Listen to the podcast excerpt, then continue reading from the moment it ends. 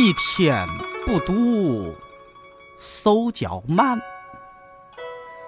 两天不读呢，丢一半；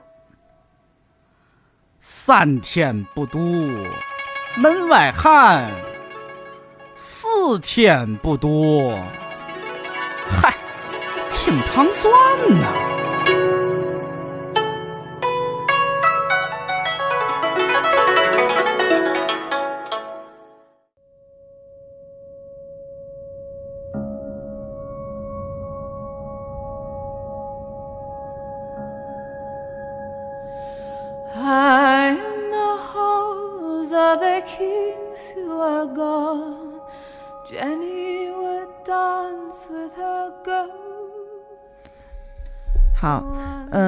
大家好，这里是糖酸液化，我是尹丹。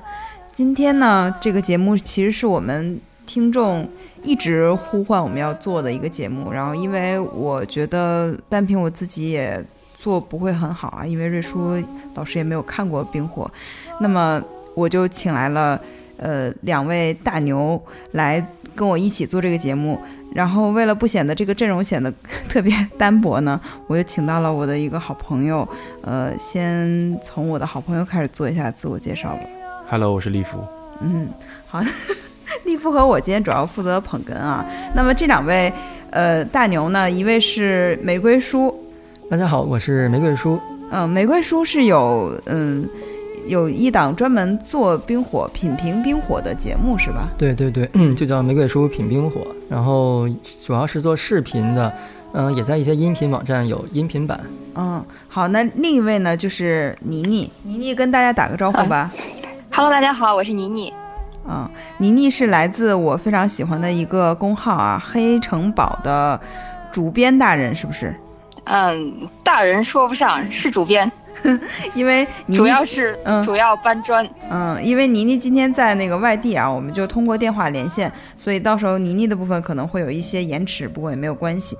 那么，嗯，现在响起的这个音乐呢，就是如果看过第七季的第二集，那就是啊第八季的第二集，就是最后的那个音乐哈，也是呃这首歌呢，就是出现在最后，而且它也是由小恶魔的，是从波多瑞克唱了一段啊。这个这个演员特别会唱歌，之前我看他在别的采访中也展露过歌喉。嗯，那么在已经播完的前两季，我不知道各位，呃，前两集对这两这两集的感受是怎么样的？满意吗？妮妮先说吧。打八十分吧。啊、那这分儿还挺高的啊。为什么呢？主要是因为龙它出来了，而且给到龙好多镜头。那你嗯你觉得跟那个第七季相比怎么样？和第七季相比，应该水平是差不多吧。其实从第四季结束之后呢，水平就都差不多是那样了，因为已经失去了原著的支持。嗯编剧虽然知道最后会发生什么，但是他不知道这个是如何发生的，以及其中的细节是什么。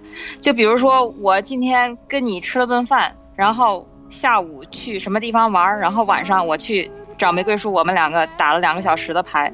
嗯这个提纲老马给你了，但是我去和你吃饭的时候，我说了一些什么？嗯我和他打牌的时候，然后其中经过了什么样的一个过程，然后是我是我是我赢了，但是我是怎么赢的，这个细节他没有说，所以说就感觉后三季嘛略显平淡，嗯但是好在有龙 一再的出现，这个我们就心满意足了。对对对，但是我觉得玫瑰叔的看法应该也是类似的哈。呃，我对这第八季前两集评价也是挺高的，我觉得可能比八十分还高，八十五分吧。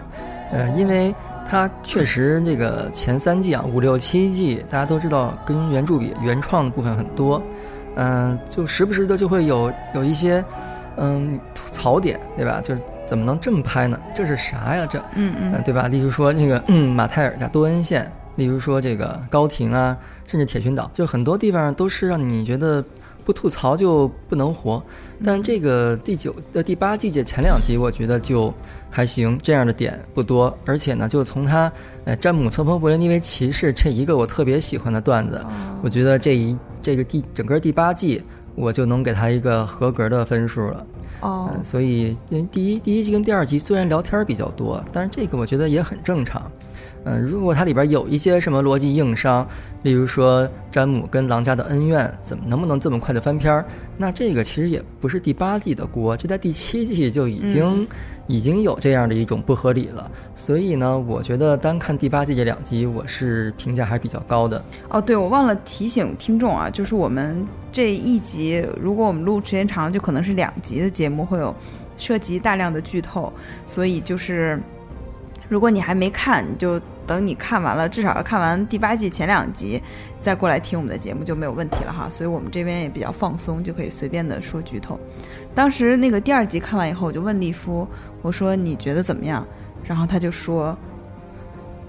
他说：“二丫床戏辣眼睛。”对这个，我觉得可能是因为我们是看那个小演员，就从小姑娘长长起来的哈，可能有点对。接受不了。对对对，妮妮笑了，而且第二集就感觉所有人都是在一个呃赴死的状态，嗯，就是觉得明天就一定死了，所以他们要把一些很遗憾的事情都都做一下，让嗯嗯。二丫床戏这段呢，肯定大家是有一种自家的白菜把猪给拱了的感觉哈、都这都可以理解。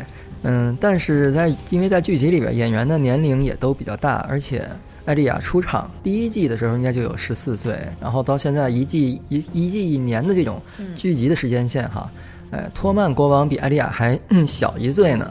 这不照样这个元芳，所以从年龄上来说，这没什么问题，主要就是观众的情感，或者一路看着他这个娃娃脸这么过来的，啊对对嗯，对所以这一块呢，我倒不觉得是一个特别特别坑的，或者说毁原著的一个改变啊，因为这个事儿明显原著里就不可能发生，原著里艾丽亚嗯还没有人把她当女人看待呢，哦，嗯，所以到这个书完结的时候，她能不能就是有那种可能？我觉得不太可能。嗯，所以这个不用担心，就剧集的归剧集呗，嗯，哦就看就行了。其实从第六季开始哈、就可以看到进展非常快。其实我觉得这也许是剧比书的一个优势吧，就是说书还在不断的铺那些细小的线索，但是剧因为也没有马丁的原著支持了，所以它就大大幅度的往前推进嘛。嗯，包括那个呃私生子之战啊，然后还有那个龙到处飞来飞去啊，嗯，这个就可能是没有这个没有办法吧，就只能这么写。我不知道两位的看法是怎么样？你能吐槽是吧？啊，可以吐槽。嗯，是这样的，因为在书里面这个时间整个到了第五卷，大概也就过了一年半。但是剧这个演员长得太快了，这也这也摁不住啊，是吧？从那个一米五都长到一米八了，你要是说他还过了一年半，这个也说不过去。嗯所以是剧的跨度，我觉得和这个正常时间的跨度大概是一样的，也就是七八年左右吧。嗯嗯，所以说，嗯，艾丽亚的话，她可能是吃了这个身高的亏，然后脸也比较圆，所以大家就觉得她和刚出场的时候变化不大，嗯，就觉得她顶多十一二岁嘛，或者是顶多就十四五岁吧，所以你就感觉是未成年人在在在搞这个一样哈。嗯 实际上，人家这个演员已经二十二岁了，啊对，而且布兰演珊莎啊，嗯演珊莎那个演员比她大一岁，但是看起来就很成熟。所以说，如果她现在再有恋爱或者是再有床戏的话，大家都是能接受的。嗯而且我还接到很多留言说，都希望这个珊莎和布雷尼能各自有一些床戏，然后那个满足一下大家这个占美党呀、什么狗山党啊，还有那个狗脱美党呀之类的这这这些人的心愿。布嗯，是这样雷尼不。是有过洗澡戏了吗？哦，对对对对，他有过洗澡戏啊。嗯、剧集里面砍线这件事情呢，我原来也是很愤怒的哈，嗯觉得你就暴力收线，对吧？这个多恩人简直都要冤死了。然后，呃，高庭更是我最喜欢的玫瑰家哈、怎么能这样收线？但现在我慢慢能看得开了。一个是像妮妮说的，演员的岁数在长，对吧？就像《哈利波特》的悲剧是吧？嗯嗯，但这个你你不能说慢慢慢慢拍，比如说你这个嗯第五季第六季还忠实原著那么那么发散，嗯到第第七季第八季再往回收，那可能也很难。嗯还有一原因就是这剧集，我最近看到一个消息啊，说那个编剧之一的一个叫 Cogman 的，嗯，他说多恩线这条线哈，嗯一开始就计划根本就不拍，就是只有红毒蛇出场，就是道朗他们根本就不露面儿，嗯就是就可能弥赛拉那一条线呢，就最后传来一个弥赛拉的死讯给瑟西就完了。这样其实你仔细想想也说得通，就多恩人完全没有存在感，因为你既然没有小伊耿黑火的这这个不是黑火啊，疑似黑火的小伊耿回来了这条线，那么呢，这个多恩人就就表个态，写几封信就行了，他们就不出场又能怎么样呢？所以他既然让多恩人出场了，结果可能后来又后悔了，呃，于是呢就暴力收线吧，直接让这几个女人嗯就把道朗给杀了。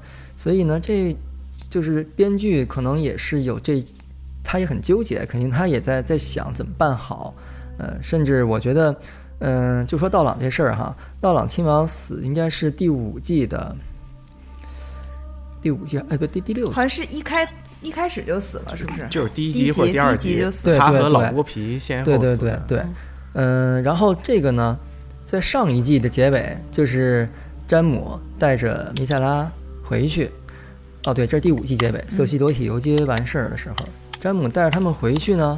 这个崔斯丹王子还跟着詹姆去君临城，就感觉下一季编剧本来是想再多恩加点戏的，哎，结果过了一年，到真拍的时候，或者没过一年哈，拍的时候他们又后悔了，于是道朗亲王被杀，崔斯丹王子死的更莫名其妙，说是在都到君临了，船上冒出两只杀蛇给他杀了。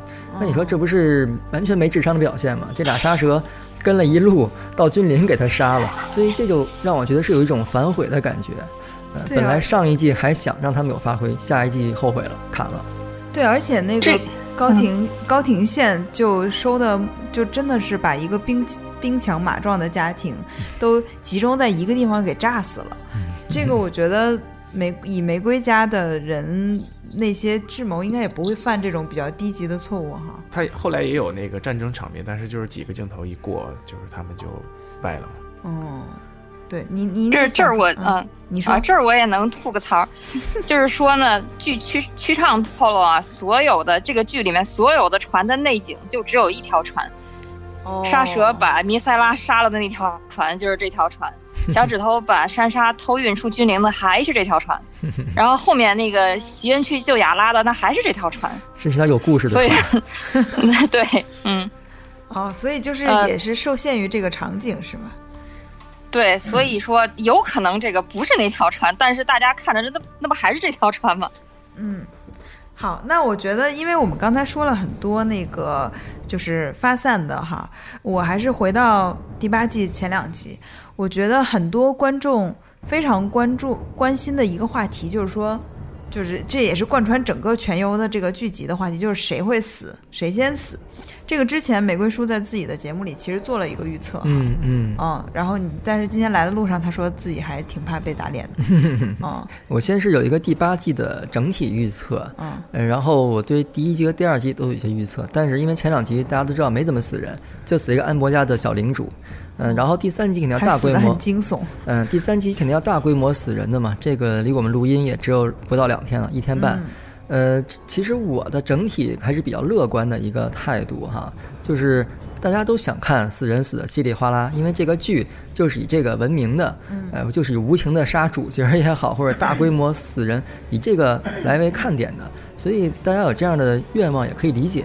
但是我呢，如果这个书的结尾，呃如果剧的结尾真的能跟书靠拢，有一种呃这个主要角色都殊途同归的一个一个感觉的话，那我觉得我是比较乐观的，就是我觉得不会死太多人，因为这个书它写到结尾的时候，不可能是一个几乎全灭，哦或者说七大王国的框架都不存在了，一线贵族都死光光了，然后大家进入一个什么？呃，改革进入什么资本主义、哦重建的呃，我觉得这个是不太可能的。嗯就是铁王座应该还是要在，然后七大王国呃，一线贵族还是要在，顶多是，嗯就类似于，嗯、艾琳家转到罗伊斯家，就这种转变，不会说全都推了，全都死光光，不可能。以这个角度来看呢，我就比较乐观一点儿。我觉得，嗯、兰尼斯特家得留活人吧，史塔克家得留活人吧，然后多恩还有玫瑰家其实也都应该是有有后继有人的。嗯，这个是我的一个整体的一个比较乐观的态度。嗯，但是从那个剧里面立 flag 的来看，像灰虫子这种 准备回家关键的回家要 结婚的，肯定就得死了啊。所以编剧肯定得拿这些角色重点开刀嘛，对对对因为可能马丁跟他说了，你不能全给我杀光啊，啊，你这个像琼恩啊、丹尼利斯啊这种，他们如果全灭的，我觉得是不可能出现的。那铁王座真的嗯没法再继续维持下去了嘛？那包括珊莎、布兰、艾莉亚，我都觉得是可以活下来的。对对对，嗯。那你觉得除了灰虫子，还有谁必死？席恩啊，啊、对对，西恩是你说赶着来死的。对呀、对呀、啊多活几集都活不成那种。那那妮妮呢？你觉你们你们也做了一些预测是吧？呃，我觉得这个预测这件事儿我不太愿意做，因为谁、谁死了我都非常的不开心。嗯，但是呢，有一点在第二集里面曾经多次被提过，我估计大家也都注意到了，这个地窖被提了五次，战斗力说了一次，说说地窖里安全，哦，然后吉利也说了一次，跟那个小姑娘说让她去地窖，地窖里安全。然后是琼恩，琼恩也说地窖里是安全的，让老百姓去那儿，让山姆去那儿。然后山姆也也也说这个地窖里是安全的啊，就是木窖木窖，就是史塔克他他们家的那个所有的死人都埋在那儿嘛。嗯，然后乔拉最后跟小熊又说了一次，说你去木窖里待着呗，那儿安全。然后小熊说什么都不干嘛。实际上那个木窖真的安全吗？说了这么多次的话，那它肯定是不安全的。哎呀，大家肯定都看过那个预告片嘛，说艾利亚在木窖里面一路连跑带逃，然后满脸是血，然后一直在喘，他在躲什么？有人说是是不是在躲无面者？是不是贾坤来来来揍他了？但这显然不太可能啊！这这贾坤这这一季是不出不出来的。哦，然后，那还有谁呢？夜王到那儿可能也不太可能啊。夜夜王在外面，对，那那那那那你觉得什么是最吓人的？有可能就是夜王隔空把他的这些先祖给复活了，然后他看到他认识的人从里面跑了出来，比如说他爸爸啊，或者是瑞肯，或者是罗伯这样的，然后一看你哥死了好多年了，忽然蹭的一下站起来了，这多吓人呢！哦，你是这么想的是吧？所以，对而且他，嗯，他所以夜王的这个能力，他能，他能把死了多久的人召唤召唤起来。绘图转生，哼，那这个骷髅是可以站起来的。这个之前也见过那种没有肉了，只有骨头的这种骷髅兵嘛。对破的非常非常厉害的都能跑起来，而且跑的还非常非常的快，个个堪比刘翔那种速度。那但这一点呢，我我有不太一样的看法哈，因为我可能比较怎么说呢，不是特别喜欢看这种生化危机类型的惊悚片儿哈。呃，我觉得这个是一个看点，呃因为很多人是期待这种展开的，但是这就涉及到怎么说呢？我对《全游》这个剧的理解啊，我觉得这个还是有点过于惊悚了，就是过于刺激啊！对，就是因为它太刺激了，反而不一定会出现。有几个原因哈，一个是首先罗伯的尸体根本就不在木窖，呃，艾德的尸体虽然运回来了，但是脑袋跟尸体都不一定能连着上，而且也长相什么的肯定都早都都只剩骨头了。对，运回来的时候是，然后呢，就是你复活木窖里这些骷髅兵，他们的战斗力也不可能是保留着北境之王们生前战斗力的，所以可能就是那种被人一个打十个的一些小骷髅。然后还有最关键的一点就是，我觉得这些平民百姓他们躲在木窖里，如果你把他们给连窝端了，给全灭了。这个实在太惨烈了，这个惨烈程度已经超出了我的接受底线了。就这样的话，可能真的就最后只有琼恩他们几个贵族跑路了，啊，平民全灭，带不走也留不下，然后还复活成尸尸鬼，这个真的是《生化危机》或者《行尸走肉》的这种情节了哈。《冰与火之歌》里面，马丁会这么写吗？我是比较怀疑的哈。嗯，对，马丁肯定不会这样写的。不过我挺有兴趣知道玫瑰叔，你你你觉得这个林东城之战后后面会怎么打？这些人啊能留下多少呢？这个我昨天刚发了一个视频预测视频，呃，我有一个脑洞哈，我的脑洞就是这个林东城会打两场，就是第三集打完之后呢，呃，双方暂时停手，林东城也没有被推，夜王也没有死，因为夜王如果死了，这肯定是一个天大的笑柄，对吧？你走了七季，那一季都撑不下去就死了，这个比伏地魔还冤啊，被人笑一辈子的，所以夜王不会死。那么如果林东城被推了，一个是我说的老幼妇孺跑不出去，不可能说你们怎么排队来临东城的，怎么排队再给我走，撤到君临城，这是不可能的，不现实，也没有马车，也没有补给。那么这些如果全死光了，只剩琼恩他们跑了，临东城失去临东城被烧了，整个北境都被夜王掌控了，这个我觉得也不太现实，因为像小熊女啊，他们这些有血性的北方汉子，那是不会撤退的，肯定要与北境共存亡。呃，就算我死变成异鬼了，既然尸鬼了，我也我也不撤，对吧？就是 Here we stand，熊家的这个箴言。所以我我觉得，如果林东城真要守不住了，这些北方人在这儿都送了，后边儿也也不好再拍。你退守卡林湾也不是，你退到君临城也不是，所以我是觉得林东城可能就不会破。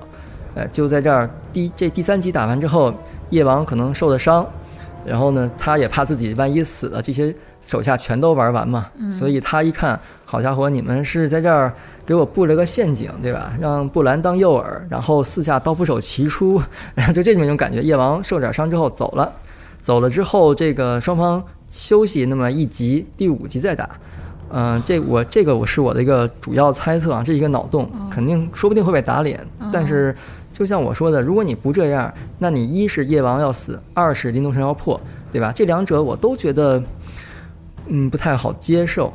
而且这个休息节以及第四集干什么事儿呢？就是琼恩跟丹尼斯骑着龙去金陵城，武力逼迫瑟西出兵，呃，然后以聚集开传送门的速度一集赶回来，带着大军，这都不是事儿啊！群体传送玩了黑起，呃，这个是我的一个脑洞吧。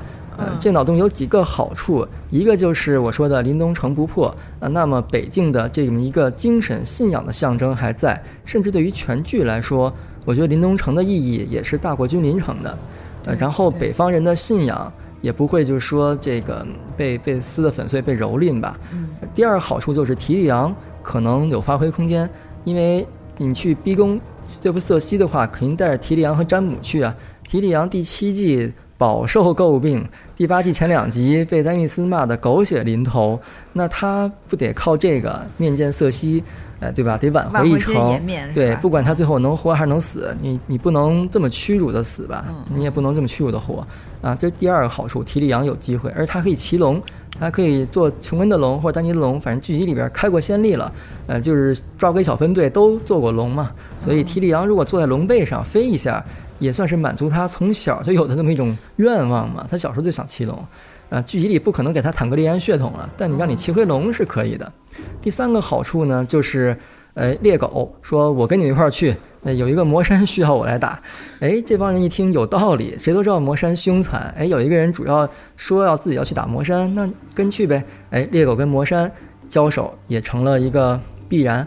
然后临走之前，珊莎跟他在对吧立个 flag，再 聊一下狗山，哎，这个是第三个好处。第四个好处就是布兰接受狗山党，啊，真的吗？我我无法接受，对对对哇。塞，这可是第一大党了吧？哦，算是吗？我啊我真的很很火的。不行不行不行，然后第四个好处就是布兰，嗯，大家看这第八季两集，布兰就跟那儿坐着面瘫，说一些搜索引擎的话，啊，然后盯着人看当摄像头。那这个对布兰来说好吗？就这样啊没点儿继续的发挥了吗？我觉得给他的发挥，一个是第三集可能他能用出一些魔法，例如说控制乌鸦。这个是绿先知控制乌鸦是最容易的嘛，他可以控制很多乌鸦，然后去攻击这些尸鬼。你像满天的乌鸦，就有点萨鲁曼啊，或者那个、嗯，呃什么宇智波鼬啊，不都能干这种大批控制乌鸦吗？呃，然后第二个就是他能够说，琼恩和丹尼斯你们走的期间，我来守林东城。呃，因为之前的三眼乌鸦是能够不结界的，它那个洞穴，呃，尸鬼骷髅兵是进不去的，一进去就炸了嘛。那那个布兰说，本来我是没必要使这一招的，因为这招使完我可能就不行了。但现在你们既然要走，那我就我把您弄成罩住，呃，让这些尸鬼什么进来就炸。呃，猎王骑着龙喷，那我就用意念跟他抗，呃，至少能扛一级，呃，让到你们回来为止。所以布兰的发挥空间，我觉得也有了。呃，这就是我对这种二次林登城大战的这么一个推测以及它的几个好处。那那妮妮觉得会怎么打呢？嗯，我是觉得根据丹尼的幻象，这个龙肯定是要去君临一趟的，而且龙还有一个任务就是把王座厅的屋顶给烧掉。他的幻象里面，这个王座厅上面那个屋顶没有掉了，但是屋里的东西好像还好好的。嗯应该这只能是火是从上面来的嘛，所以说这件事儿肯定是龙干的。这一点上我能同意玫瑰叔的说法。不过我觉得君临，你真的不打算拿个大军围一下吗？如果说是 后面就剩四集了呀，嗯嗯，是不是那个决战要在君临打一下呢？对对，我之前也是这么想过，而且还有一种说法是夜王绕过临冬城去打君临了嘛，因为 Night King 和 King's Landing，对吧？说不定有一种呼应。嗯但是就是还是那个问题，临冬城这摊儿过不去。你是真的把临把北境都送了，然后片头里边那条冰路就穿过临冬城，直接再往南一直蔓延下去吗？还是说就止步于林东城了呢？这个我始终想不好，所以我之前也是觉得林东城一场、君临城一场比较完美，当然现在我越来越觉得林东城不能丢啊。啊，之前利夫他说他说其实他最不明白的是为什么这个战要在林东城打，是吧？对他电视剧这么安排倒是可以理解，只是说从这个情节上不是很合理。那你为什么觉得应该在 Riverland 打呢？呃，Riverland 就是我随便想的，就因为有水，哎，对，就是是有水，但因为我不知道这个夜王的这个自带暴风雪这个体质 有多强，他到到这儿之后是不是能把那个河都冻上，或者是把海都冻上？那如果你要就是就是刚才那个玫瑰树说的这种类似行尸走肉的这种打这种尸鬼的这种这种片子里面，他们一般会找一个狭窄的路口，就是把对方的数量上的优势抵消掉。哦，那可能就是这种渡口呀，或者这种地方会比较好，哪怕是那个弗雷家的那个双塔呢，哦，就是你你你找一个狭窄的地方把它，就是在这个地方跟他决战。那你觉得，那你们觉得那个铁群岛有戏吗？因为感觉那个阿莎在那边好像是要接应一下什么的。嗯，我先说这个，没了。我先说刚才利夫说的这个河间地的问题啊，其实这个想法我觉得挺好的，因为在书里面冬天来了之后，我觉得河间地是可以结冰的，说不定三叉戟河都冻上了哈。呃，虽然那河很宽，很就是很急，但是你真要让它冻上也不是不可能。但是呢，有一个问题，你要守狭窄的地方，肯定静泽是最好守的。但是静泽这个地儿呢，是守南方来的军队容易，守北方来的军队差一些。而且这地方太破太寒酸了，不配当做大决战的场合，对吧？嗯，就像妮妮说的，君临是最大的、最好的一个场合。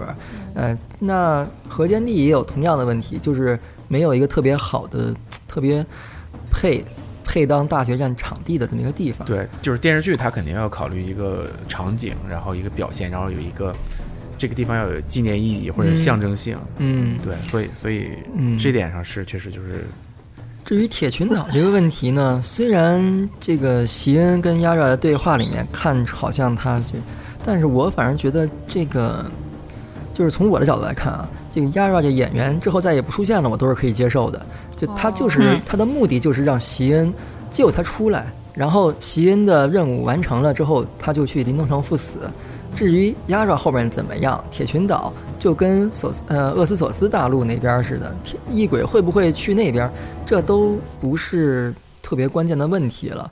铁群岛那地儿，说实话，作为丹尼斯的撤退的点儿，也太寒酸了，养活不起那么多军队的，呃，也没有那么多船啊。好吧，船这个事儿本来剧集里就挺迷的，动不动就几运几万人的这种，嗯，嗯，所以我觉得撤到铁群岛可能不是一个好的选择。哦还有很多人觉得能撤到谷地鹰巢城，哦，这个呢，一方面是受之前有一个很著名的谣言啊，那个说是流出的剧本儿，那个剧本儿肯定已经不攻自破了啊，因为从前两集看就完全不是那么回事儿。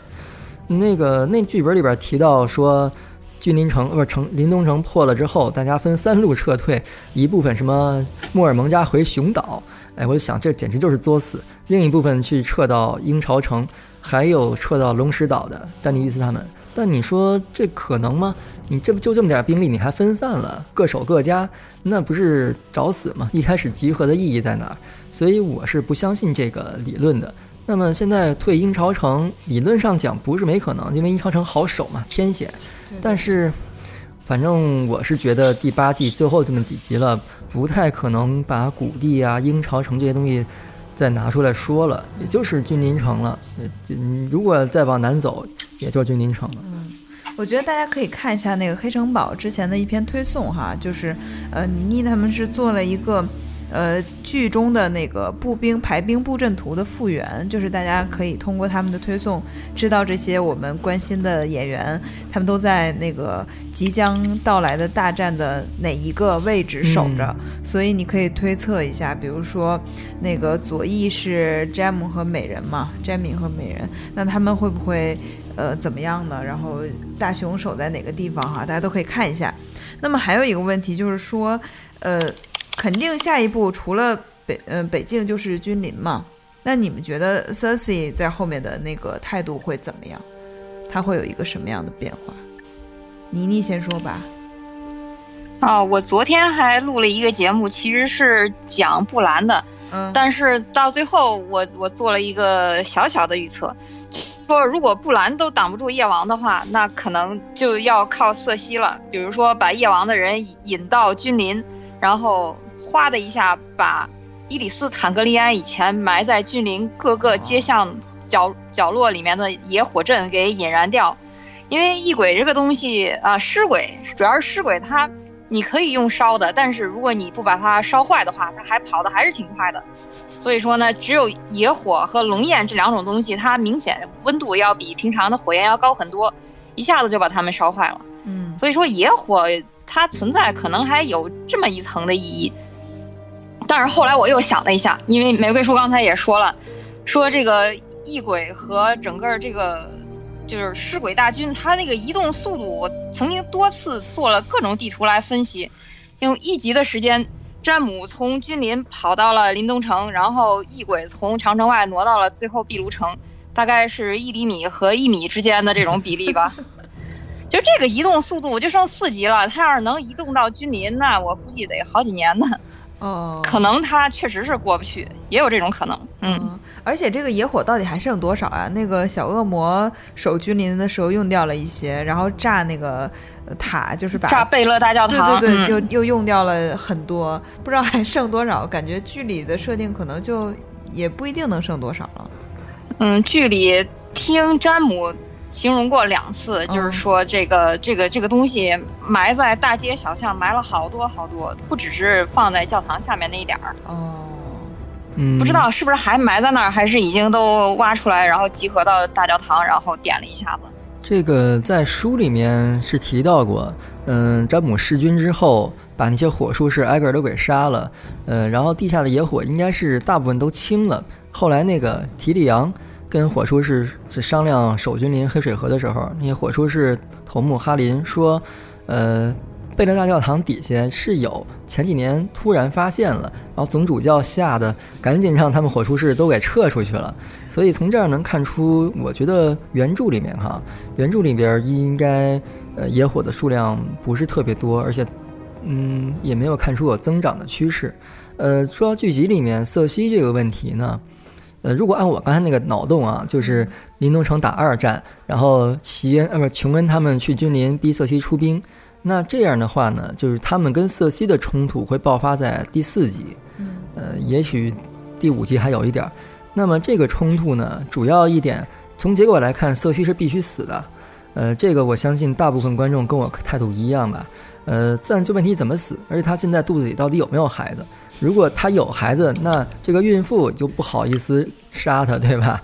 无论是詹姆还是、肯定没有。对，嗯，呃，詹姆和提里昂作为他的这个兄弟，呃，这个在原著里面都是说了要兄弟杀死瑟西的哈。目前好像主流猜测是詹姆，所以他的孩子肯定首先要保不住。这也能理解他第一季呃第一集里面跟幽伦那什么之后，眼里带泪光的那种演技，应该也说孩子可能已经不在了。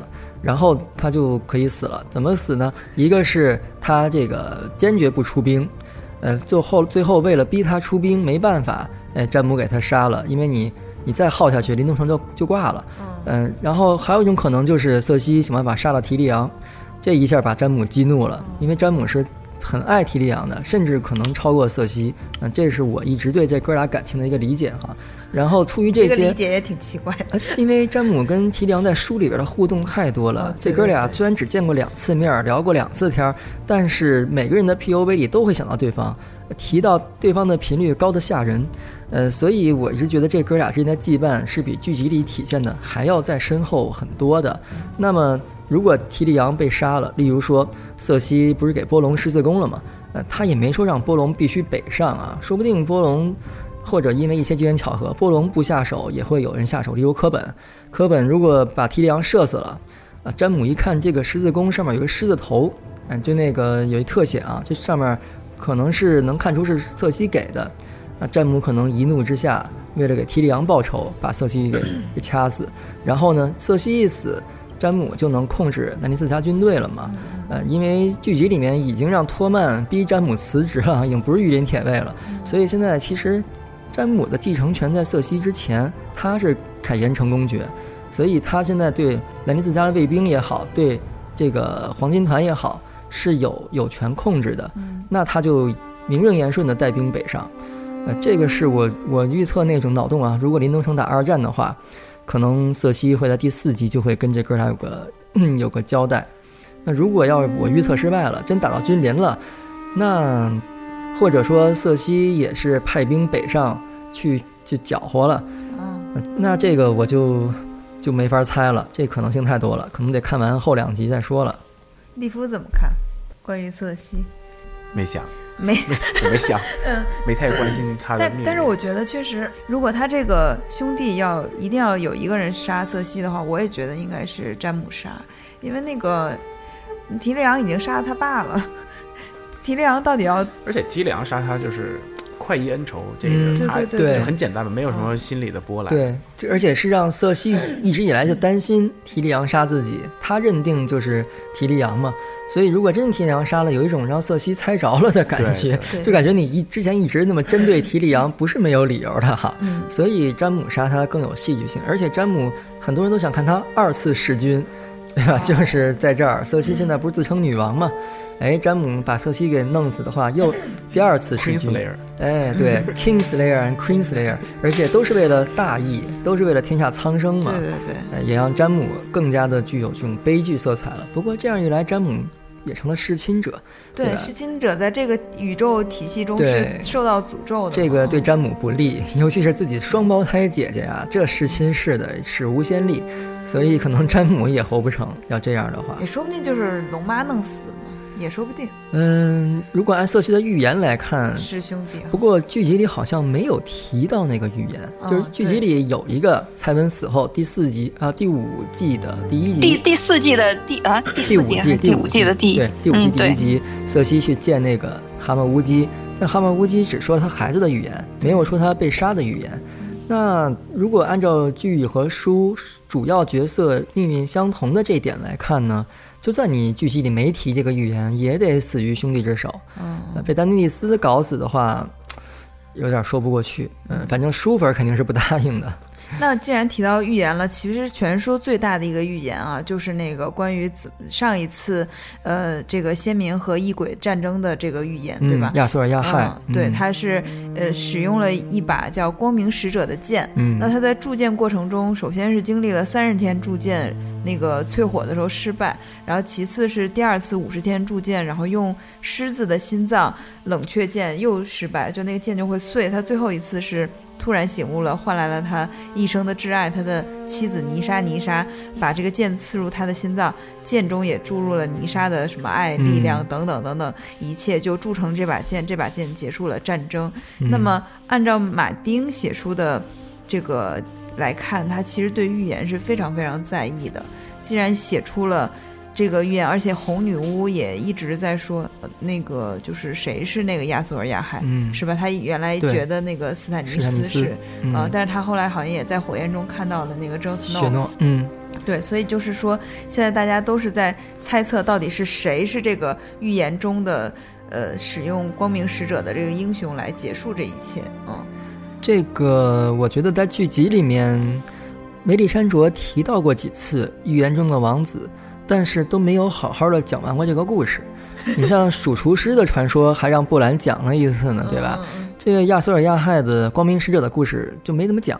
那么现在剧集剩四集了，有没有篇幅去讲？难道让布兰啊，或者山姆啊，或者让梅丽珊卓再出场，先给你讲一遍，然后哦对吧？再再练剑有点难，而且练剑这个事情呢，就算在书里面来看，也有很多种解读。有人说雷加王子，呃，跟莱安娜生了琼恩，就是一个练剑过程，因为莱安娜死了，嗯就作为妮莎妮莎那个角色，嗯她生出来的琼恩就是光明使者，这也是一种解读。还有很多种解读哈，就是你反而纯练剑这种解读很少见。对对对，这个首先哪把剑是光明使者？有人说是拂晓群剑那把黎明，也有人说是琼恩那把长爪，嗯反正得有一个比较高逼格的剑吧，能能作为光明使者在线。然后谁是尼莎尼莎，谁是亚索尔亚亥啊？言语焉之地在哪儿？这些在书粉里面都争执不下。我觉得剧集里是不会给出一个答案的。我本来觉得有可能让琼恩拿丹尼练剑，但是就是我之前说的，一个是剧集里没时间交代内幕了，嗯那你怎么说服琼恩？怎么说服丹尼，让你们俩演这么一出话剧？这个没没法办。还有就是最后如果不讲这故事，但是呢，在战场上被逼到这一步了，嗯哎，也机缘巧合，有一把什么剑被尸鬼、被异鬼捡起来，杀了丹尼斯。琼恩把剑拔出来之后，发现那剑哎怎么变样了，或者、开光了，加了 buff。这个有可能吗？不是没可能，这样也能跟书里暗合，而且不用讲预言的事儿。哎，这个是一种可能。三如果把这种可能考虑进去的话，我觉得应该是丹尼利斯会死，琼恩会活，嗯，这么一种感觉。反正基本上就是说这个亚索尔亚亥这个人到底是谁，对，就集中在那个 Jon Snow 和丹尼利斯之间，嗯就应该是他们中的一对个。嗯对对，那倪妮怎么看呢？这个其实书里面有好多预言，剧里面都没有说。第一，有可能是觉得篇幅也不够了，你要是都说了的话，到后面有的就来不及解释，就得收尾了。嗯第二呢，他可能以编剧的角度，他觉得可能没有没有必要去开枝散叶那么多东西，不光是这个，就是这个这个练剑的这个故事没有讲，这个练剑的这个预言也没有说，然后就是之前说的那个瑟西，嗯瑟西要要被他的兄弟掐死的这这部分预言也没有说，还有一个就哦是是单掐死啊对，被被你的兄弟掐死嘛？那个词是一个高等瓦雷利亚语，嗯叫应该是不是念瓦瓦隆卡？嗯嗯，对。但是就就是这些吧，还有还有一个，还有一个就是丹尼利斯的，说有有三三次背叛，这个嗯一次也没有说，对，一次为一次为爱，一次为财，一一次为爱次为血，嗯嗯，这都没有说，所以说呢，大家还挺期待的。哎，乔拉会不会背叛丹尼亚？是吧？哦那个在提里昂那那也有很多对，提里昂会人说他不会背叛丹尼亚？什么那个，还有人说，哎，尼桑代会不会背叛丹尼亚？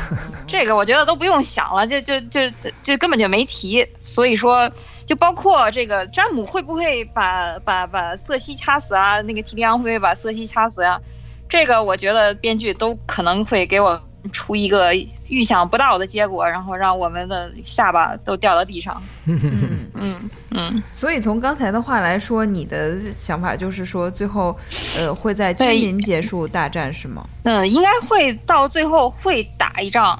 嗯应该有有有极大的可能是在君临再打一仗，因为如果说，嗯，虽然大家穿梭能力都很强吧，但是就剩四级了，你嗯忽然从林东城穿梭到峻林，然后又从峻林又穿梭回林东城，这个可能有点儿，有点儿不是时间不是那么够。反正大概就是这样吧。一是时间不够，二是那些预言，它也就书里面的和剧里面，它不一定会重叠。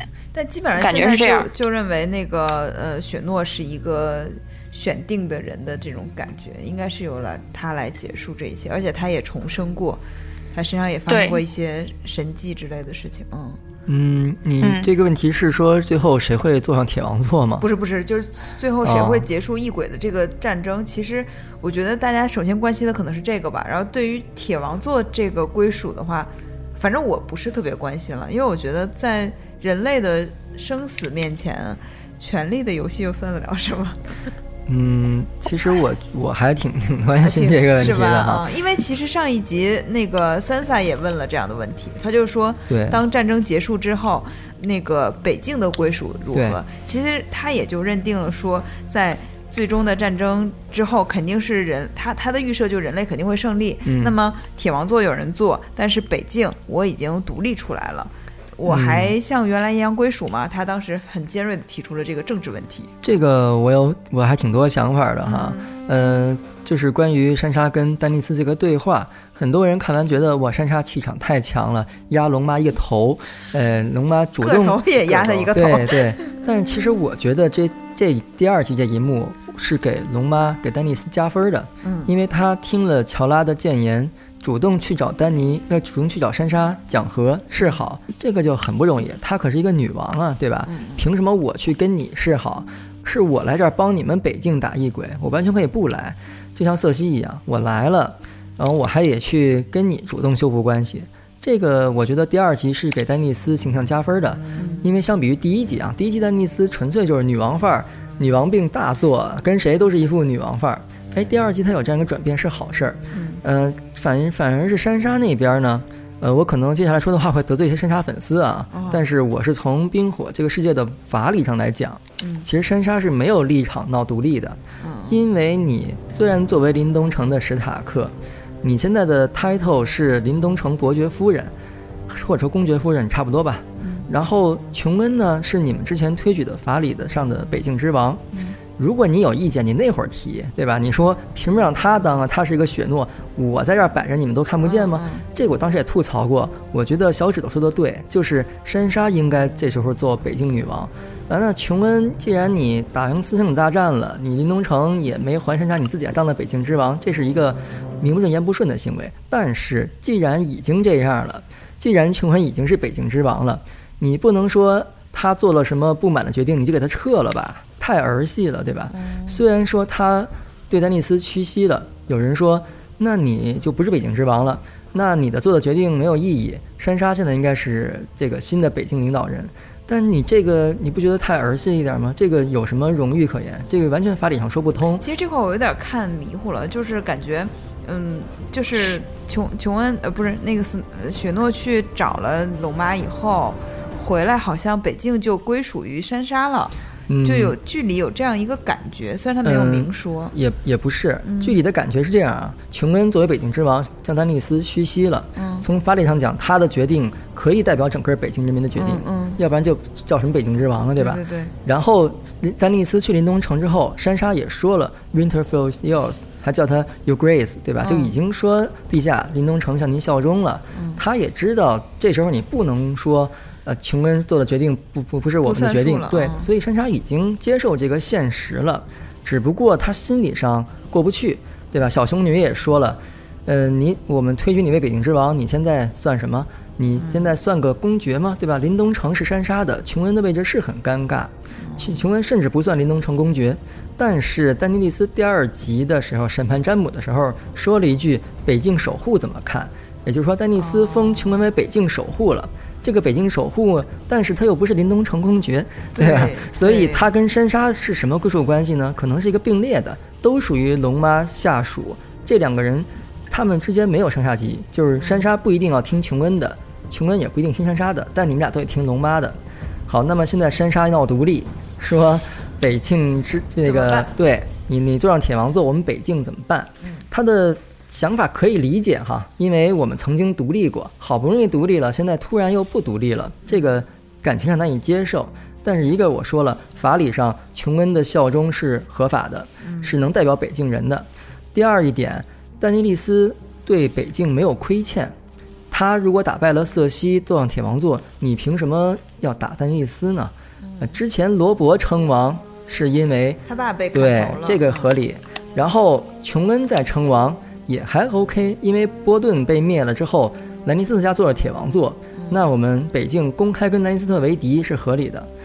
但是现在你打完异鬼，对吧？咱丹尼斯做铁王座打败瑟西，你这时候山沙揭竿而起了，你为什么要打丹尼斯？他们对你有什么亏欠？所以这个就不荣誉，对吧？奈德史塔克泉下有知也不会同意他这么干的，除非这个琼恩也反了，说我我也我也要独立。如果琼恩不说话，你丹尼斯你珊莎不好说的。琼恩说不爱了，那。这个事儿怎么能完美解决呢？就是琼恩做铁王座呗。哎，哦珊莎一看，好歹是我们北方人，哎，北境成前任北境之王，现在成了七国守护，那面子上过得去。哎，我们效忠于你，不是我们屈臣服，而因为你本来就是我们北境的一份子。哎，这样就问题能比较完美的解决。嗯、如果丹尼斯再死了，哎，然后或者为为北境而死，山茶一感动啊，这事儿就就这么着吧。嗯嗯嗯，这是一个最好的结局，呃，比那北京闹独立的结局，我觉得要强多了吧？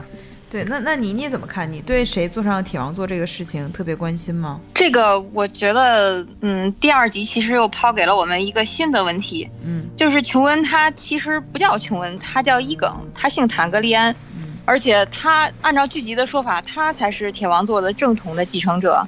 对，如果说他把这件事儿一公开出去，那么好了，丹尼就不用打了，就就就直接那个回回迷林得了，还还在这儿待着干嘛呀？是吧？铁王座都是琼恩的了。嗯如果说是琼恩用他的坦克利安的身份名正言顺的去登上这个铁王座的话，其实北境怎么样都好说了嘛。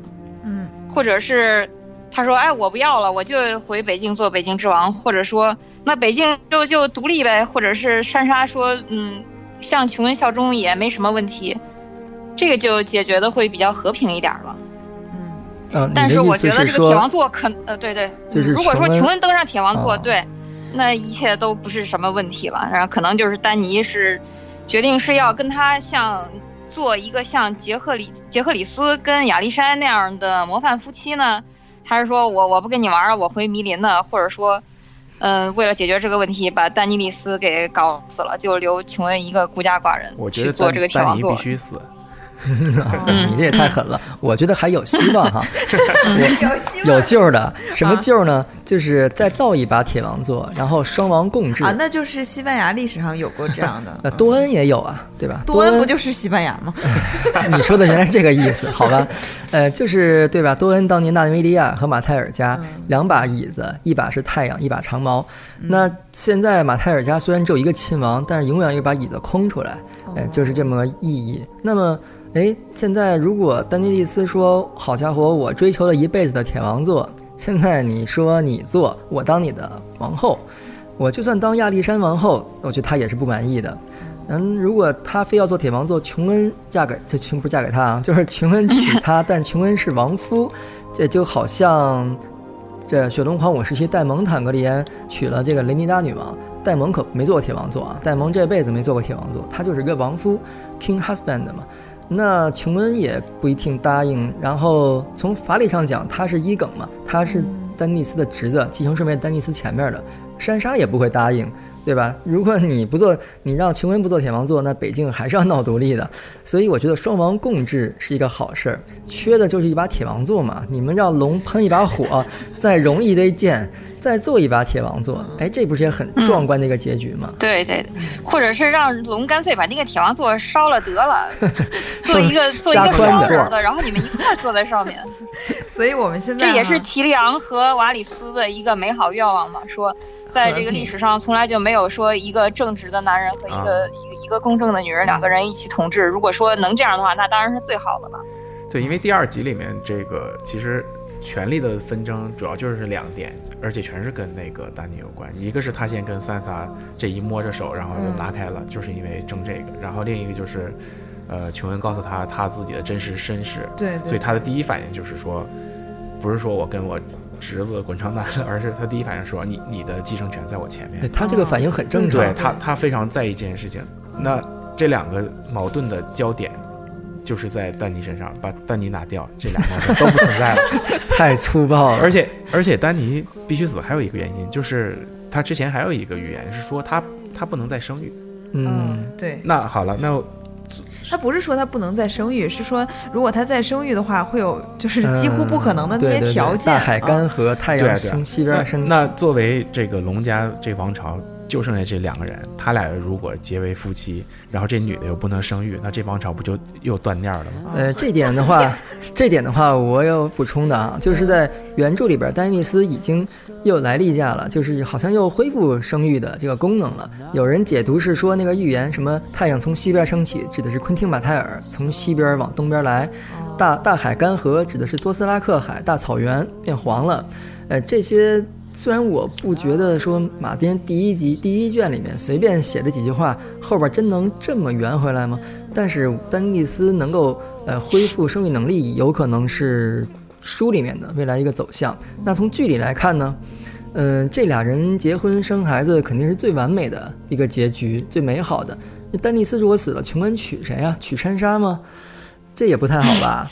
呃，当然有穷山党，我知道有穷山党，但是这这接受不了啊！这个 还有人说琼恩要一王二后呢，就跟效仿征服者伊耿，呃，一边娶山莎一边娶一边娶丹尼斯，这个我不太信啊。而且琼恩娶山莎我也不太信，也没啥感，这感情基础是有，但是那是兄妹情，看不出任何男女那这个感情，对吧？再高那么多，嗯、对，个儿也是问题。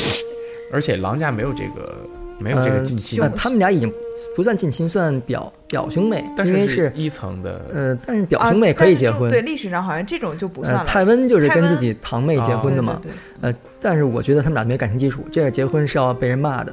呃，那还有一点就是丹尼不死的话行不行？就像我刚才说的，呃、你说是他走他死的矛盾得以解决，但我想的是他不死矛盾也可以解决，就是。这个大家都知道，剧集结尾的时候肯定是要多方达成一个和解，对吧？不可能是有人心存怨念，例如说丹尼回迷林了，哎，心里面恨的呀，哎，这个这你怎么结局啊，对吧？你要这样都能结局，你书不用往下写了，他手里还有龙呢，他凭什么？对呀、你前五卷就可以结局了，结局肯定是要达一个和解的，而且在未来一段时间内是不会再起战乱的这么一个结局。对，所以肯定大家都能达成一致，有一个共同的嗯一个和解的点。那我觉得就像我说的，双王共治是最好的。呃，而且丹尼在接着生孩子呀，然后珊莎做北境的这个林东城女爵，呃，林东城公爵夫人啊。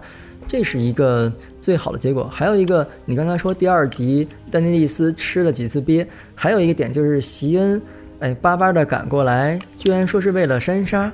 呃，你要知道，席恩和 Yara 之前是效忠丹尼斯的，对吧？嗯对这个第六集结尾效忠丹尼斯的，所以席恩这样就有一种改换改改换门庭的感觉。当那当时丹尼斯眼神很复杂，他看着席恩跟珊莎拥抱的时候，有种白雪现场的感觉，就是哎，你们俩怎么搞到一块儿去了？明明是是我的人，呃，这个但是丹尼斯并没有很愤怒，也没有很恶毒，他是慢慢的去接受这些东西的。他是一个从他一开始嗯、呃很高傲的一个女王状态，觉得天下我最大，到他慢慢看到原来北境人是这样的，原来席恩有这样的一种一种情怀，嗯他又知道了琼恩是自己的侄子，在自己继承顺位前面。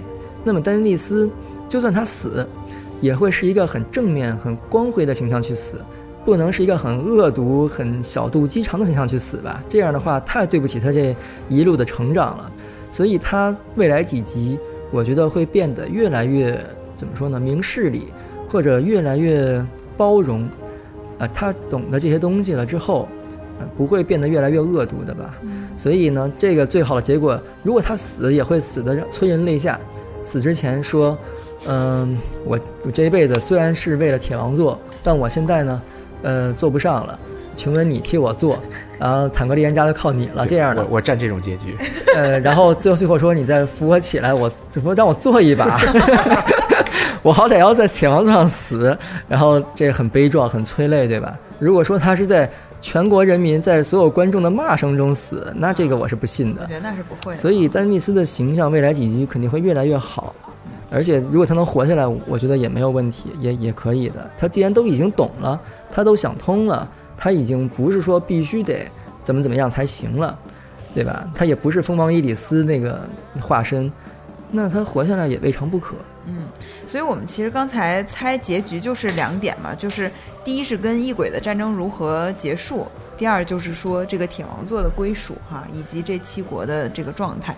那其实我觉得到目前为止，剧剧迷关心的问题，我们基本上都做了探讨。其实大家就关心谁会死，谁会赢嘛。嗯，就这两件事儿。那我觉得我们可以再延展一些哈，因为刚才已经提到了书中一个非常重要的关于结局的预言。那我觉得我们还可以趁机再再聊几个预言吧，因为预言还挺好玩的。嗯我觉得一个非常典型的预言就是它它不是以预预言形式出现的，但是它也算是一个预言，就是史塔克他们家每个孩子的狼。这个事情在剧集里面，我觉得就已经七零八落了啊！上一集居然莫名其妙又出现了白灵，我还以为大家都忘了这个事情。然后我们知道，在书和剧的一开始都是以史塔克他们家的小孩每人得到了一匹狼开始的。那这个狼呢，呃，雪诺的那个狼跟别人的不太一样，它是全身雪白的，其他的狼就是有灰的、有黑的什么的啊，大概就是这两种颜色。那么随着剧情的进展，三杀的狼是最早死的，他是死在那个去金林的路上，同时阿亚的狼被他赶跑了。那么布兰的狼是帮助他从那个摔昏迷的状态唤醒他的一个重要角色，以及他通过布兰的狼这个 summer 夏天这个狼，他就发现了自己是有一些驱动狼的力量，就他是有一些行者，对，然后那个瑞肯的狼呢，就是很暴躁的一个叫毛毛狗的狼，他好像其实，在一开始瑞肯也展现了一些狼灵的这个特特质啊，嗯就是其实它里面说是瑞肯、呃阿雅和布兰都有做过狼梦。呃，斯诺，呃，呃对，Snow Snow 也做过，对，但是那个罗伯和三三好像就没有做过哈。嗯然后罗伯的狼是跟他一块儿在血色婚礼里面嗯死了。嗯、现在剧里面本来以为这个雪诺的狼已经就被龙大家吃了忘了，对，被龙给吃了。对，结果他上一集就出现了，啊，嗯还是那个哈士奇啊。然后那个还有谁的狼？啊，布兰的狼布兰的狼是在、了呃被异鬼撕了嗯啊。对，现在就是我觉得有两个问题，第一个就是说，如果书里这些狼还会怎么活啊？这个问题我们放在后面。那么第还有一个问题可以排在前面，就是说这些狼都意味着什么？他们的生或死都有什么关系？嗯，有有人说山莎那只狼淑女，嗯叫 Lady，她的死呢，就代表山莎已经不是那个天真的 Lady 了。啊，就不是傻白甜了。嗯，对对，嗯，其实我对这方面的解读呢不太多哈，因为我觉得这些就是多少还是有点想想多了。哦嗯，因为这个一开始马丁就是想给狼家开个挂嘛。嗯，一开始剧情也比较简单粗暴，呃，对吧？詹姆他们矛盾瞬间爆发，然后可能马丁的意思也是很快就要打打出结果来。那这这六只狼就是给狼家的小主人们、嗯、开一身挂，但是后来马丁也不知怎么就走上了一条嗯虐杀主角的道路，对，嗯，然后狼也都七零八落的，嗯嗯，但是我觉得这这里面的信号给我的感觉就是雪诺这只 Ghost，嗯，应该是能活到最后。然后，嗯，艾莉亚的纳梅利亚说不定后边就像剧集一样有出场。哎，剧集这最后几集说不定还能让纳纳梅利亚露个面儿，然后率领一帮狼去咬咬尸鬼，也挺惨烈的。然后夏天我可不想这样看。然后像夏天啊，还有毛毛狗，我觉得就戏份就那样吧。嗯，剧集里也都死了嘛，所以我觉得可能雪诺琼恩最后如果坐上铁王座的时候，那只狼应该还在。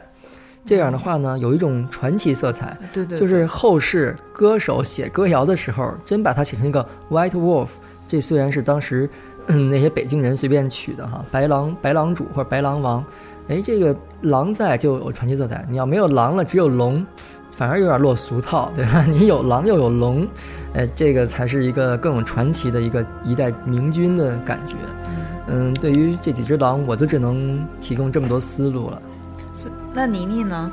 嗯，我感觉这个这这个狼和就是他他的书里面的和剧里面的结局应该是一样的，可能过程不一样。嗯比如说，那个夏天和毛毛狗他死的就在剧里面死的比较早，但是在书里面可能死的晚一些，但是可能就也也也不会再出现了，嗯可能会和瑞肯和布兰一起现身。嗯，但是这个白灵，我觉得以后应该还会一直陪伴在这个雪诺的身边。他现在应该也不叫雪诺了嘛，应该是叫伊耿，伊耿。嗯伊耿六世，会对跟在伊耿六世的身边，和龙一起，龙和狼一起陪伴在他的身边，哎，我差不觉得多是这样。听你这个话，就感觉你对龙和狼的态度完全不一样啊！你听，你看到狼那么就感觉很一般，还没有你看到龙那么激动，是不是？哎呀，那还主要是因为预算的问题嘛。冰原狼毕竟也是 CG 做的，然后也是个烧钱的东西。为了保证龙的话，然后就只能把狼给砍了。因为我我是觉得像那个阿亚那个狼，它跑了，而且他给他那个狼起名叫娜美利亚，是一个女、嗯女战士，多恩那边的女王，嗯嗯，战士女王，嗯，对，然后他，我觉得他跑了就表示 阿雅要变成一个野丫头的感觉，而且他走的路线也比较嗯，不寻常嘛，嗯。他去干的那些事情，他把自己训练成一个那样的战士，其实跟传统意义上的这种七国的骑士是不太一样的嘛，嗯，对。然后呢，其实我觉得像毛毛狗死的，这其实包括瑞肯，我都觉得死的莫名其妙。死的莫名其妙哈。啊，真的是，而且我原来还原本以为瑞肯能有一番作为，所以我给我们家猫起名叫核桃，就是它不有一集在砸核桃嘛啊，嗯，就以为他会怎么怎么样，结果就就那样死了，嗯，对，实际上按照常理来讲，瑞肯才是史塔克家族的正统的继承者，啊，嗯为什么这么说呢？因为布兰他是他那个腿，他肯定恢复不了了嘛。不管他去不去做这个大法师，他都不能去继承史塔克家族了。哦，对，因为他然后琼恩他，琼恩他是他是坦格利安家族的人啊，他也、嗯他也继承不了了。然后就就是在书里面谁去继承这个史塔克家族，现在感觉如果说瑞肯死了的话，那就成谜了。哦，嗯确实是，他们家没有男丁了。今天来的路上，利夫嗯还在说这嗯个，但是瑞肯在书里，我觉得也不会有太大作为，因为年龄太小了，在出场的时候才三岁，然后现在到卷五不超过六岁吧，四岁半，嗯应该哎你书里边过了两三年吧。嗯，你你你说会不会马丁就是把瑞肯放到了那个就是斯卡格斯岛，嗯就是吃人的那个岛上去了嘛？就把他一直放在那儿，然后等战争结束之后把他接回来，然后作为嗯史塔克家族哎最后的独苗呢？有可能最后是吧回来白嗯捡一个林东城，有可能，这个我觉得有可能。反正比珊莎稍微的好一点，因为珊莎毕竟是女性继承人嘛，她看她嫁给谁，嗯，因为在这个书里边，女性继承人一直都挺尴尬的。如果你你真嫁给提里昂的话，那你们后代姓南尼斯特还是姓史塔克，对吧？到时候变成林东城南尼斯特家族了，就不太好了。所以詹六呃，詹六不是嫁给那个哈利了吗？呃，有可能要嫁哈利，还还不一定呢。嗯，要嫁给嗯哈利，他是为了继承古地鹰巢城嘛？那你们是他那个表弟吗？不是嗯远亲古地的，古地的继承人哈利？哦，嗯，那就得看他们生的孩子了。生了老大继承一号城，生老二继承林东城。但是这个就看这行，太那也不能姓史塔克了，所以最完美的还是瑞肯，男性继承人继承，嗯不是不女权啊，是哦人家那个世界就这样。对，但是从现在剧集的发展来看，就没有办法了嘛，就是因为嗯瑞肯已经死了嘛，他们家就被编剧活活写死了。对已经没有男丁了啊，嗯，所以这个书里面可嗯能瑞肯后面不出场了，但是可能会留着他。他对嗯剧没有作用了，但是对书还是有作用的。嗯，嗯，剧里边感觉是这样还是珊莎继承林东城吧。剧里剧里边我就只能这样了。对，而且哎，对，现在是一个女权的这种 整个的这个，都是这种女权的这种感觉，所有的剧都是。如果说你，嗯、提了这个男的不提女的，就就就不行了。嗯，嗯，政治不正确。所以你看，现在珊莎、丹尼利斯还有瑟西这三个女人成为了权力中枢，对吧？对呃，甭管但那个瑟西嗯做铁王座是不是合理的，呃，也嗯也甭管这个这个珊莎，反正就是三个女人一定要在这儿勾心斗角一番。琼恩反而是一个嗯和稀泥的和事佬，是吧？算了算了，大家算了，是有点没有存在感哎了。鸡哥算了王，之战就变成了女王之战了。对，很女权，这很女权。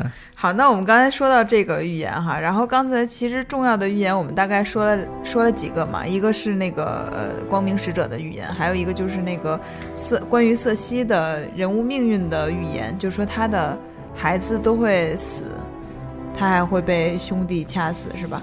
呃，然后更很重要的一个预言就是关于龙妈在那个塔里看到的那个，刚才妮妮其实也简单讲了一下嗯嗯，三次背叛，嗯，还说他是什么三之子，呃，三对之子，对对对，三之子三次背叛，然后，呃，还要燃起三团火焰，嗯，还有龙有三个头，三个三个头，然后还有一个三次婚姻。嗯嗯，这这些其实我之前在我的视频里边也解读过，专门拿一期来说这个这个丹尼斯的不朽神殿的预言。当然那期播放量很惨淡啊，太 可能太硬核了。是吧？那我当时的解读是说，这个马丁写太早了，卷二是在九八年写的，离现在有二十一年过去了。他可能当时写的时候都安排好了，想明白了，他当时还觉得六卷能完结呢，所以现在过了二十一年，他的想法肯定会变的。你说，你说咱们现在过二十一年，肯定跟现在不一样了嘛？所以说不定他会有些适当的吃书，对吧？嗯适当的吃书，那他就可以说预言不都是准确的。这个在书里边也有多次印证，所以我是觉得我能接受他的适当吃书，但这里面有一些我觉得会应验的，一个是三次婚姻，第三次呢看到冰墙上的玫瑰，应该是指琼恩的。嗯这个距离也印证这一点，所以丹尼斯肯定是要跟琼恩在一起的。书里边虽然还离得老远呢，但是得加把速度了，对吧？嗯，还有就是三次背叛，这三次背叛其实包括丹尼自己也老老在想这个事儿，他在就是谁好像对他稍微有一点儿那个，嗯他就想是不是一次背叛？我觉得这样的话，他他但这一生但这个东西不用给出确切解，对甚至你可以说现在卷五已经有三次背叛了，对一个米里马兹多尔那个巫魔女，一个大熊乔拉莫尔蒙，再来一个宗人本普棱，这就说得通了，对吧？后边那次背叛你不用非得什么弥桑代或者什么的，嗯，你都很多地方都可以讲，例如他那个夫君西斯达拉佐罗拉克也可以说是对他有背叛。所以三次背叛我倒觉得比较好说通，这加起来都有五次了。哎，你要数的话多了去了。对呃，三三团火焰的话呢，我觉得书里面一个是他伏龙，肯定是第一个。第二场呢，说不定是他在竞技场骑龙飞走，呃，或者是他在剧集里那种在多斯拉克那烧死好多卡奥，对对对，对吧？最后你再喷个君临城或者怎么着的，这个都好解释。嗯不好解释的就是那个他的谎言杀手那一系列预言。哦，一个是这个布隆，哎，我一直觉得很纠结，这个布隆到底是不是小一梗？小一梗肯定是是小一梗，小一梗是不是黑火？肯定是假的，是吗？啊，所以你们觉得这个小一梗是不是雷佳的儿子啊？这个是好像现在比较硬核读者都认为是假的，啊，但是我觉得这个事儿听众解释一下什么小一梗。呃，就是在书里面还有一个说是龙家的血脉嘛，就是小一梗说是雷家的儿子，对吧？他的那个狸猫换太子，对他船上还有一个人就得了灰鳞病，然后在剧里这个灰鳞病不就给大雄了嘛？嗯，然后就说他也是过来要争夺铁王座什么的。这这个虽然现在大家都觉得它是假的，但我反而觉得有有可能真的。我还做过一期音频，呃，详细的列举了双方的论据，就是说它假的有哪些论据，一二三四五，嗯呃，说它真的又有哪些原因。然后我对比了一番，我说我觉得百分之六十到七十是真的，呃，因为马丁你要说它是假的，你得给出好多的东西去推翻，这个东西不太可能在后边写了，所以可能他说不定最后死了，死了之后这东西是个千古之谜，呃留在这个对，我觉得，我觉得这个这这个比较有可能，就是 不知道是怎么死的，因为他嗯不太可能到最后还能到铁王座上争一争，对。嗯而且感觉不具备那个实力，嗯，呃，就算是龙家的人，也有那种，就是比如说像，呃，像那个韦韦塞里斯那种，嗯嗯。就是啥也不是的，然后也有像龙妈这种，就是好像特别、嗯特别厉害的，特别能开挂。所以他可能即使这个小一梗是真的龙家的人，也可能就是一个平庸的人。对，所以这事儿应该是嗯个、是个谜。然后那个谎言杀手里边还有一个说石头魔龙，哦，这个也有很多读者猜说梅里山卓终于成功了，哦孵出石头魔龙了，哦嗯，也是一种可能性。嗯，然后这个也为也是说将来龙更多一点儿，也方便什么第二次雪龙狂舞，这个也是马丁亲自说的，会有第二场雪龙狂舞嘛？你现在就三只龙，怎么狂舞啊？对吧？怎么也得来多来两只。啊，而且剧里还还死了，就是变成冰龙了一条。嗯，对，这个书里边应该不太可能。嗯哎，你觉得第二次雪龙狂舞会不会是有一部分人去支持琼恩？琼恩是比如说琼恩是黑党，然后丹尼利斯是白党，就根据头发的颜色去分嘛。然后就就就两两派人支持他们两个，然后打打一架，然后这个就是第二次雪龙狂舞。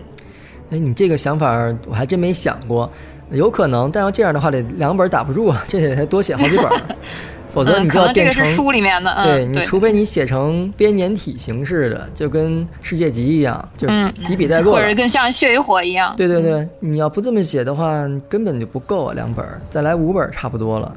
嗯嗯，好，那我们其实现在已经录了一个多小时了啊。那个，我觉得我们先可以暂时休息一下。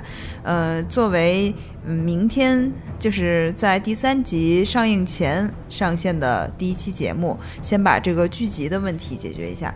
那么我们一会儿还可以再录一期节目，就是可以分析一下，比如说这些人物的成长啊，我们这些喜闻乐见的史塔克的孩子们是如何走到这一步的，以及书现在是一个什么情况，我们可以留在下集来说。你们觉得如何？